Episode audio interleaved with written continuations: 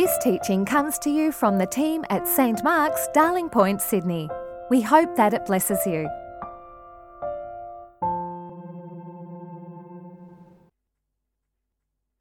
Good morning, everyone. The first Bible reading is from Luke chapter 14, verses 25 to 27. Large crowds were traveling, he said.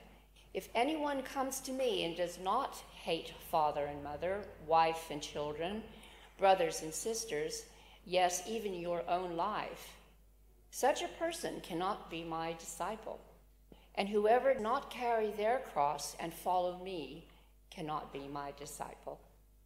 Hear the word of the Lord. Thanks be to God. And the Old Testament reading today is going to be from the book of Daniel, and we'll be reading chapter 3. King Nebuchadnezzar made an image of gold, 60 cubits high and 6 cubits wide, and set it up on the plain of Dura in the province of Babylon. He then summoned the satraps, prefects, governors, advisers, treasurers, judges, magistrates, and all the other provincial officials to come to the dedication of the image he had set up. So the satraps, prefects, governors, advisers, treasurers, judges, magistrates, and all the other provincial officials assembled for the dedication of the image that King Nebuchadnezzar had set up, and they stood before it. Then the herald loudly proclaimed, Nations and peoples of every language, this is what you are commanded to do. As soon as you hear the sound of the horn, flute, zither, lyre, harp, pipe, and all kinds of music, you must fall down and worship the image of gold that King Nebuchadnezzar has set up. Whoever does not fall down and worship will immediately be thrown into a blazing furnace. Therefore, as soon as they heard the sound of the horn, flute, zither, lyre, harp, and all kinds of music, all the nations and peoples of every language fell down and worshipped the image of gold that King Nebuchadnezzar had set up. At this time, some astrologers came forward and denounced the Jews. They said to King Nebuchadnezzar, May the king live forever. Your majesty has issued a decree that everyone who hears the sound of the horn, flute, zither, lyre, harp, pipe, and all kinds of music must fall down and worship the image of gold. And that whoever does not fall down and worship will be thrown into a blazing furnace.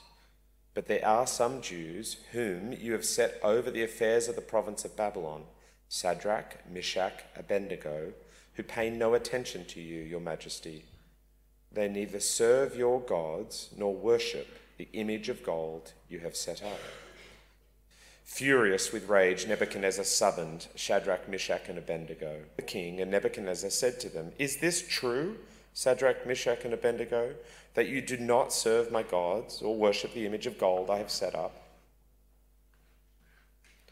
Now, when you hear the sound of the horn, the flute, the lyre, the harp, pipe, and all kinds of music, if you are ready to fall down and worship the image I made, very good. But if you do not worship, it will be thrown, you will be thrown immediately into a blazing furnace. Then what God will be able to rescue you from my hand? Shadrach, Meshach, and Abednego replied to him King Nebuchadnezzar, we do not need to defend ourselves before you in this matter. If we are thrown into the blazing furnace, the God we serve is able to deliver us from it, and he will deliver us from your majesty's hand. But even if he does not, we want you to know, your majesty, that we will not serve your gods or worship the image of God you have set up. Then Nebuchadnezzar was furious with Shadrach, Meshach, and Abednego, and his attitude towards them changed. He ordered the furnace heated seven times hotter than usual and commanded some of the strongest soldiers in his army to tie up Shadrach, Meshach, and Abednego and throw them into the blazing furnace. So these men, wearing their robes, trousers, turbans, and other clothes, were bound and thrown into the blazing furnace. The king's command was so urgent and the furnace so hot that the flames of the fire killed the soldiers who took up Shadrach, Meshach, and Abednego, and these three men, firmly tied, fell into the blazing furnace. Then King Nebuchadnezzar leaped to his feet in amazement and asked his advisers, Weren't three there three men that were sorry, were not there three men that we tied up and threw into the fire? They replied, Certainly, your majesty. He said, Look, I see four men walking around in the fire, unbound and unharmed, and the fourth looks like a son of the gods. Nebuchadnezzar then approached the opening of the blazing furnace and shouted, Shadrach, Meshach, and Abednego, servants of the Most High God, come out, come here. So Shadrach, Meshach, and Abednego came out of the fire, and the satraps, prefects, governors, and royal advisers crowded around them. They saw that the fire had not harmed their bodies, nor was a hair of their heads singed.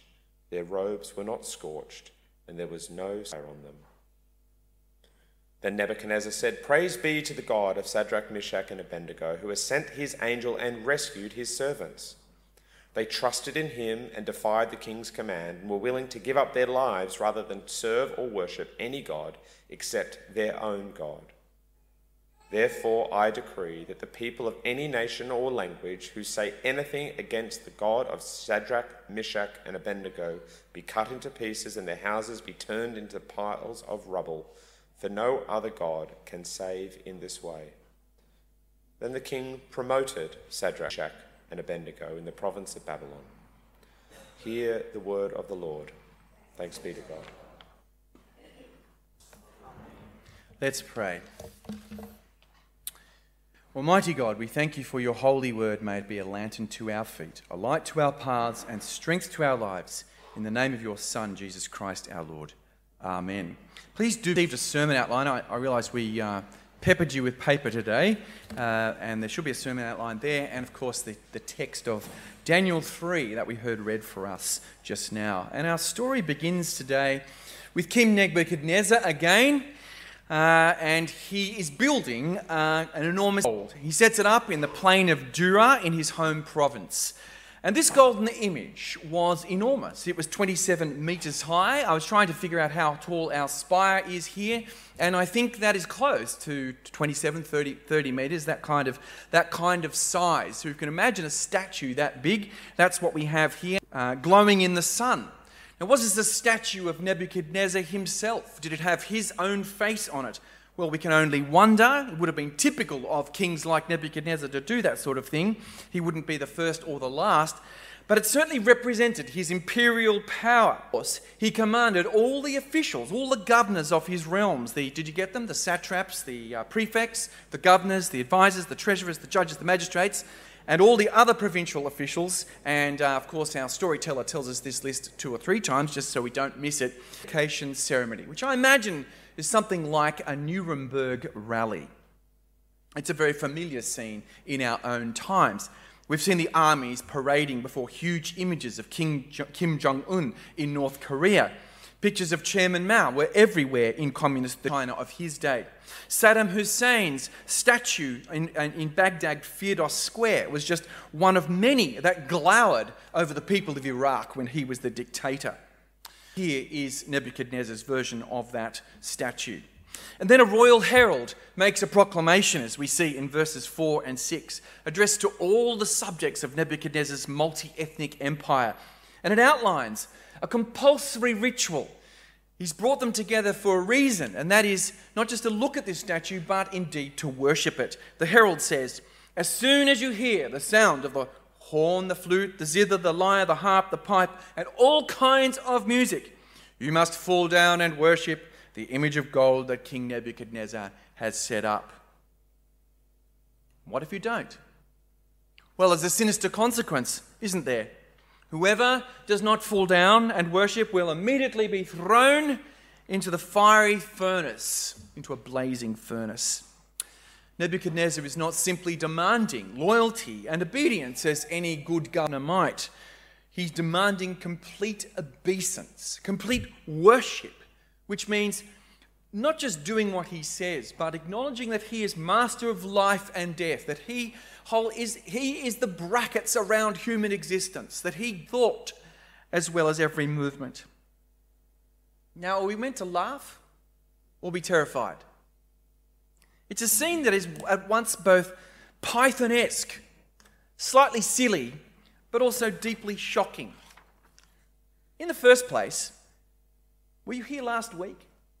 Do you remember the dream that he had in chapter 2? What was the dream of? It was a dream of a, a statue. A statue with feet of clay. Feet of clay, this statue is toppled, of course, by a rock. And this was a great shock to, uh, to Nebuchadnezzar because he learned from Daniel back in chapter 2 that his own kingdom was standing on feet of clay. Had he so readily forgotten the revelation of the one true God that came to him through Daniel? Well, that's just one thing that makes this scene absurd. But by repeating these long lists of officials and musical instruments every time, and I think we were supposed to kind of chuckle a little bit, it's not great comedy, but it is uh, meant to be a little bit funny. The author of our story is how pompous and absurd Nebuchadnezzar's claim to absolute power is. Dictators are always a bit ridiculous.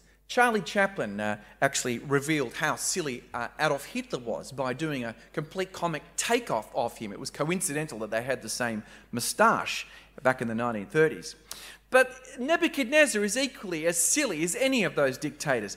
I mean, what if I hear the sound of the horn, the flute, the lyre, the harp, and the pipe, but fail to hear the zither? Do I have to bend down then? And do they play in a certain order? Are they playing a certain tune? Um, is this a command for a certain ceremony or at any time of the day when you're walking around? A little bit like a game of musical statues or game of musical chairs in reverse. You hear the music, you bow down. It says, if the king is really so powerful, then he wouldn't have to use such bizarre marketing techniques backed up by threats to prove just how powerful he is. This emperor has no clothes. Or you might say, this emperor is standing on feet of clay. But it's also terrifying because the king means it. And if you don't obey him, you'll be burned to death. It's absurd and it's silly, but it's no joke. And it has its effect because we see in verse 7 what, what, what do they do? What does the crowd do? Well, of course, when the orchestra played, I won't enumerate the instruments, uh, list them yet again the people worshipped. Now, ah, perhaps we should be a little bit impressed by Nebuchadnezzar and what he has apparently achieved here. His golden statue, the image of his rule, has finally united of the earth. He, it seems, has reversed the curse of the Tower of Babel. You remember when all the languages of the, of the earth were scattered and humanity was forever divided after its attempt to make a name for themselves and claim to be almost equal with God. This statue changes the tide of history. Around it, all humanity gathers, apparently, a united humanity. But Nebuchadnezzar's done it, not just power, but total sovereignty over everything. He has claimed power over life and death itself, a power that he will enforce with terrifying immediacy. Now, thank God we don't live in such a regime. I mean, I hope you thank God all the time in this country, however we might, we might whinge about it, and sometimes that's just, but we live in a pretty good system, don't we? There are plenty of regimes like this around on our, the face of the earth even today. A very strong reason that we here in Australia don't live in such a system is because of the influence of just this story and stories like it from the Bible. The influence that they have had on our political system we have learnt from the Bible to keep the idea of loyal allegiance as a citizen separate from worship of the sovereign Lord. We've learnt to keep those as two different things and not to mix them. We've learnt that lesson, that costly and important. And that worship, true worship, keeps totalitarianism at bay. Worship of the true God reminds earthly governments to stay in their lane. One of the increasing results of a more secularist nation is that it will become more absolutist, more prone to erecting images of gold and demanding that we all prostrate ourselves before them, more prone to thinking that they can govern all aspects of life and death and intrude not just into the behavior of its citizens, but into the minds and the spirits of its citizens too. So let us beware. But back to Babylon. Will everyone bow the knee to the image of gold? Now, for some, it would have been no big deal. If you're a polytheist and you're used to worshipping gods, uh, what's another one? Eh, the king wants us to bow the knee at the, you know, I know it's a stupid ritual, let's just do it, comply, and get on with our business, get on with the day. And uh, if you're a pragmat- pragmatist and a survivor, maybe you just do what you need to do to get along, play the game to keep yourself safe. But there's a group of people in the empire who aren't going to play the game. And pretty soon, in a classic case uh, of dobbing straight from the primary school uh, playground, uh, some astrologers, motivated no doubt by envy at the success of Daniel and his friends in their interpreting of the king's dreams and their prominence in the empire, dob them in and uh, say to the emperor they're not, they're not complying with his command. It's these Jewish boys who've risen to high public office that get in trouble. And what's the accusation? Well, it's in verse 12. They neither serve your gods nor worship the image of gold you have set up. It's a challenge to Nebuchadnezzar, too, isn't it? To see if he really means it or whether his threats are merely empty. And so Shadrach, Meshach, and Abednego are called in to give an answer to this accusation. Is it true? Do they defy the clear order of the king? Nebuchadnezzar, though he is full of rage, at least gives them a chance to answer him and then to comply. But there's an ultimatum that goes with it. The same ultimatum that was there in the, in the beginning. If you do not worship this statue, you will be thrown immediately into a blazing furnace. And then Nebuchadnezzar adds something intriguing. He says, Then what God will be able to rescue you from my hand? Can you see how Nebuchadnezzar thinks of his own power? His furnace burns that no God could ever rescue anyone who is put in it.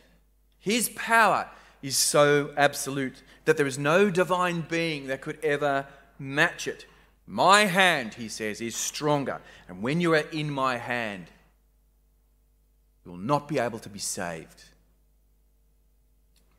It's a terrifying moment, at least because Nebuchadnezzar uses about the worst form of execution that anyone can imagine. I think there are lots of horrible and painful ways to put people to death, as history shows us. But a furnace is about the worst.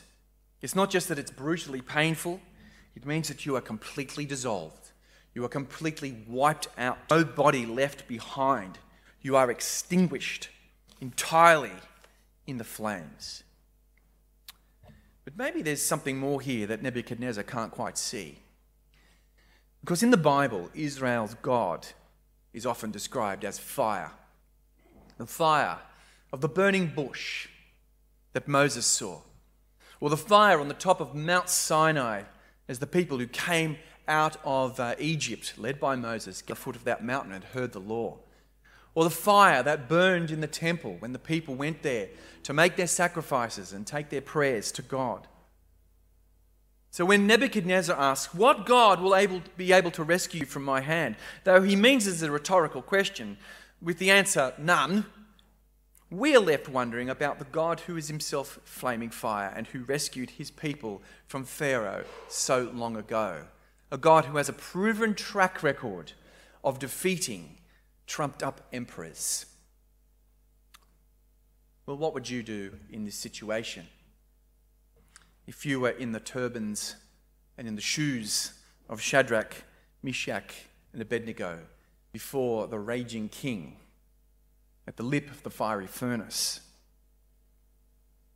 Well, they give a remarkable reply, don't they? They don't try to explain themselves or ask for an exemption. They say, We don't need to make a defense. Now, on the one hand, they, they do not accept that they cannot be delivered from. They serve a God, they say, who can indeed deliver them, perhaps from the furnace, but certainly from the hand of Nebuchadnezzar. They know who is truly powerful in this situation. But that's not all. For they say, even if he does not, even if he does not save us now. Now, this is, I think, an intriguing moment and reveals a deep truth about the faith.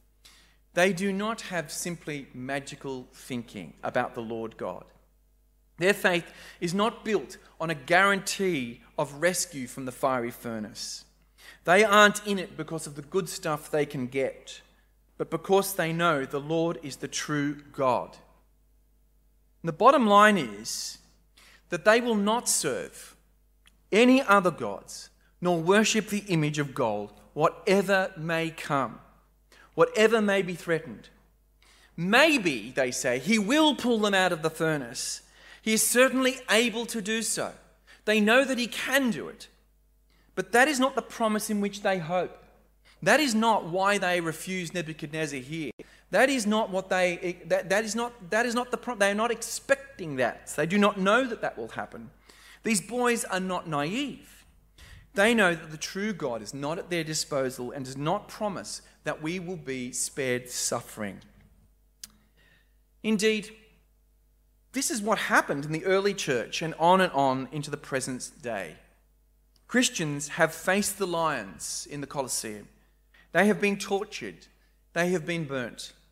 They have been imprisoned.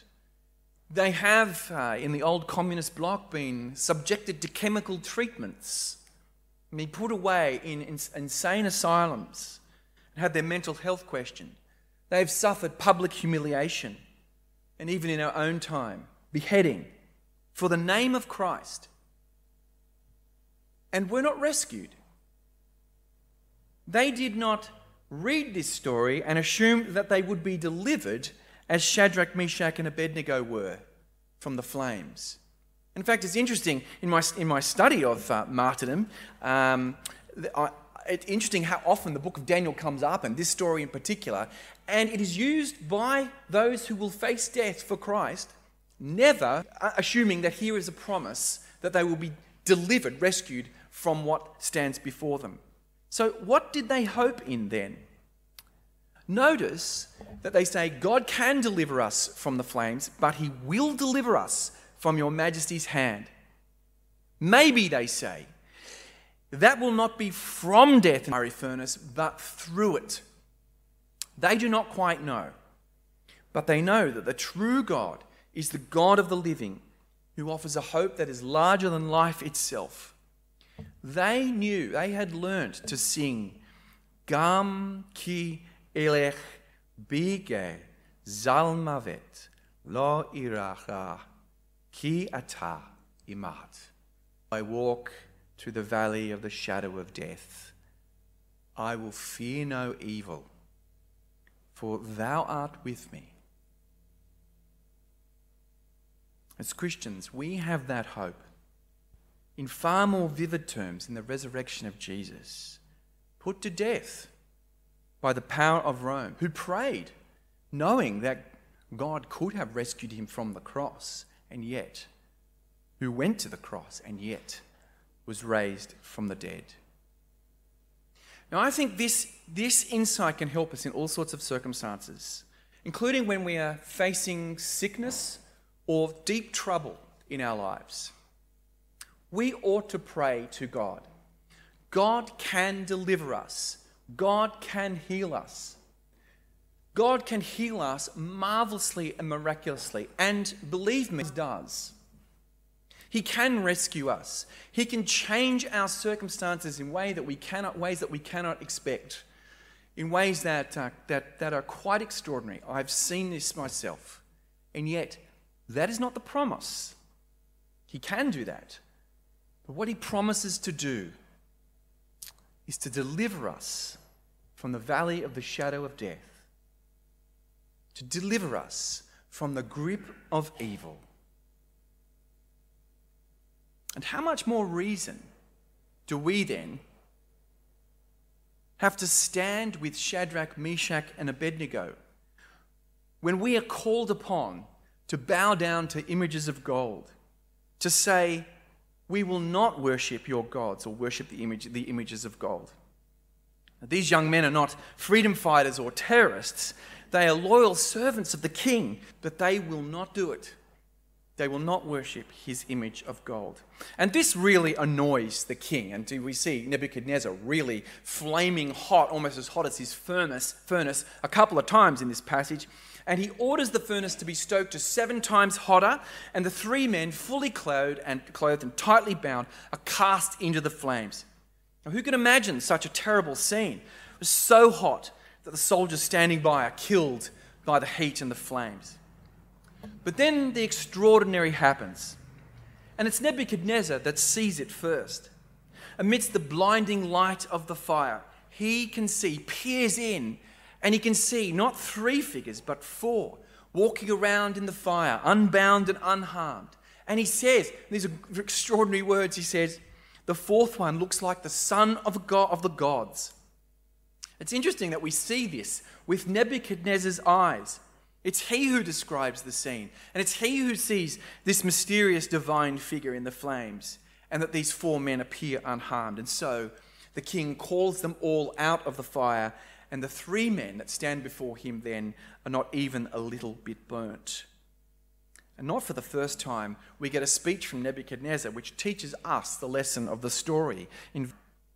He now praises the God of the three boys, for he knows that this God sent his angel and rescued his servants. Shadrach, Meshach, and Abednego got it right, he admits. They trusted in the Lord and not in the king's command. I love it that the king himself says, You know, you were right not to trust my command. You trusted in your God. They were willing, he says, to give up their lives rather than serve or worship any God except for their own God. What are we to make of this fourth man in the flames? Even in the hell of the fiery furnace, even in the midst of a great evil, God does not abandon his people. Present with us. In Nebuchadnezzar's eyes, he is present by this mysterious figure, like one of the sons of God, like, like a son of the gods, like an angel. Christians have always seen this fourth figure, though, as foreshadowing Jesus, Emmanuel, God with us. These men were not abandoned to the flames, God was with them. And we are not abandoned in whatever dark place we find ourselves. In our times of trial and testing, whether they come externally or whether they are internal to us, in our, in our loneliness and sickness, in our despair, in our pain, we are not abandoned. God was with us to deliver us from sin and death in Jesus and now is with us by his Holy Spirit to guide us and to comfort us, and in particular to strengthen us when we are put to the test. When these young men refused to serve or worship any other God, even when they were commanded to, and they were willing to give up their lives rather than do this. Now, in the eastern suburbs of Sydney uh, today, and uh, I believe in other parts of Sydney too, we're rarely confronted with these sorts of stark either ors, the sort of thing that you see here in Babylon and in other parts of our contemporary world. We, ne- we, we rarely get the sort of challenge bow down before the golden image or go to the furnace. But the case of Shadrach, Meshach, and Abednego, and the case of all those who have died for the name of Christ, these cases, they give us some clarity about what the Christian life is about. Will we trust in him and will we refuse to worship anyone else? Have we heard Jesus' call to discipleship? His call to come follow him. And Jesus, in the second reading we had today, speaks with some hyperbole about hating your mother and father and all the rest. What he's saying is, put me first. Order everything else in your life after me. Worship nothing else. Pick up your cross, it may cost you indeed, and come follow me. So, will we trust in him? And will we refuse to worship anyone else? For we're certainly being invited every day to bend the knee, to give our worship to things that are things that are not really God. These are gold, there are golden images set up everywhere you look. And to worship them means letting them be what ultimately reality and gives you your meaning. Now, when you listen to as many eulogies as I do, um, it's a professional hazard. I listen to, I could write a book actually about, about eulogies. Uh, you get to see how this works in ordinary people's lives. People around us live lives um, that are wonderful lives in many cases. They live lives that are absolutely devoted to their work and to the pursuit of ordinary pleasures with barely even a nod to the true God. It's not as if work are bad things, but they make terrible gods. These are lives measured by a nice house, by glasses of white wine, and stamps on a passport. The novelist David Foster Wallace, not himself a Christian, once said, There's no such thing as not worshipping. Everybody worships. The only choice we get is what to worship. And that poses a great question to us.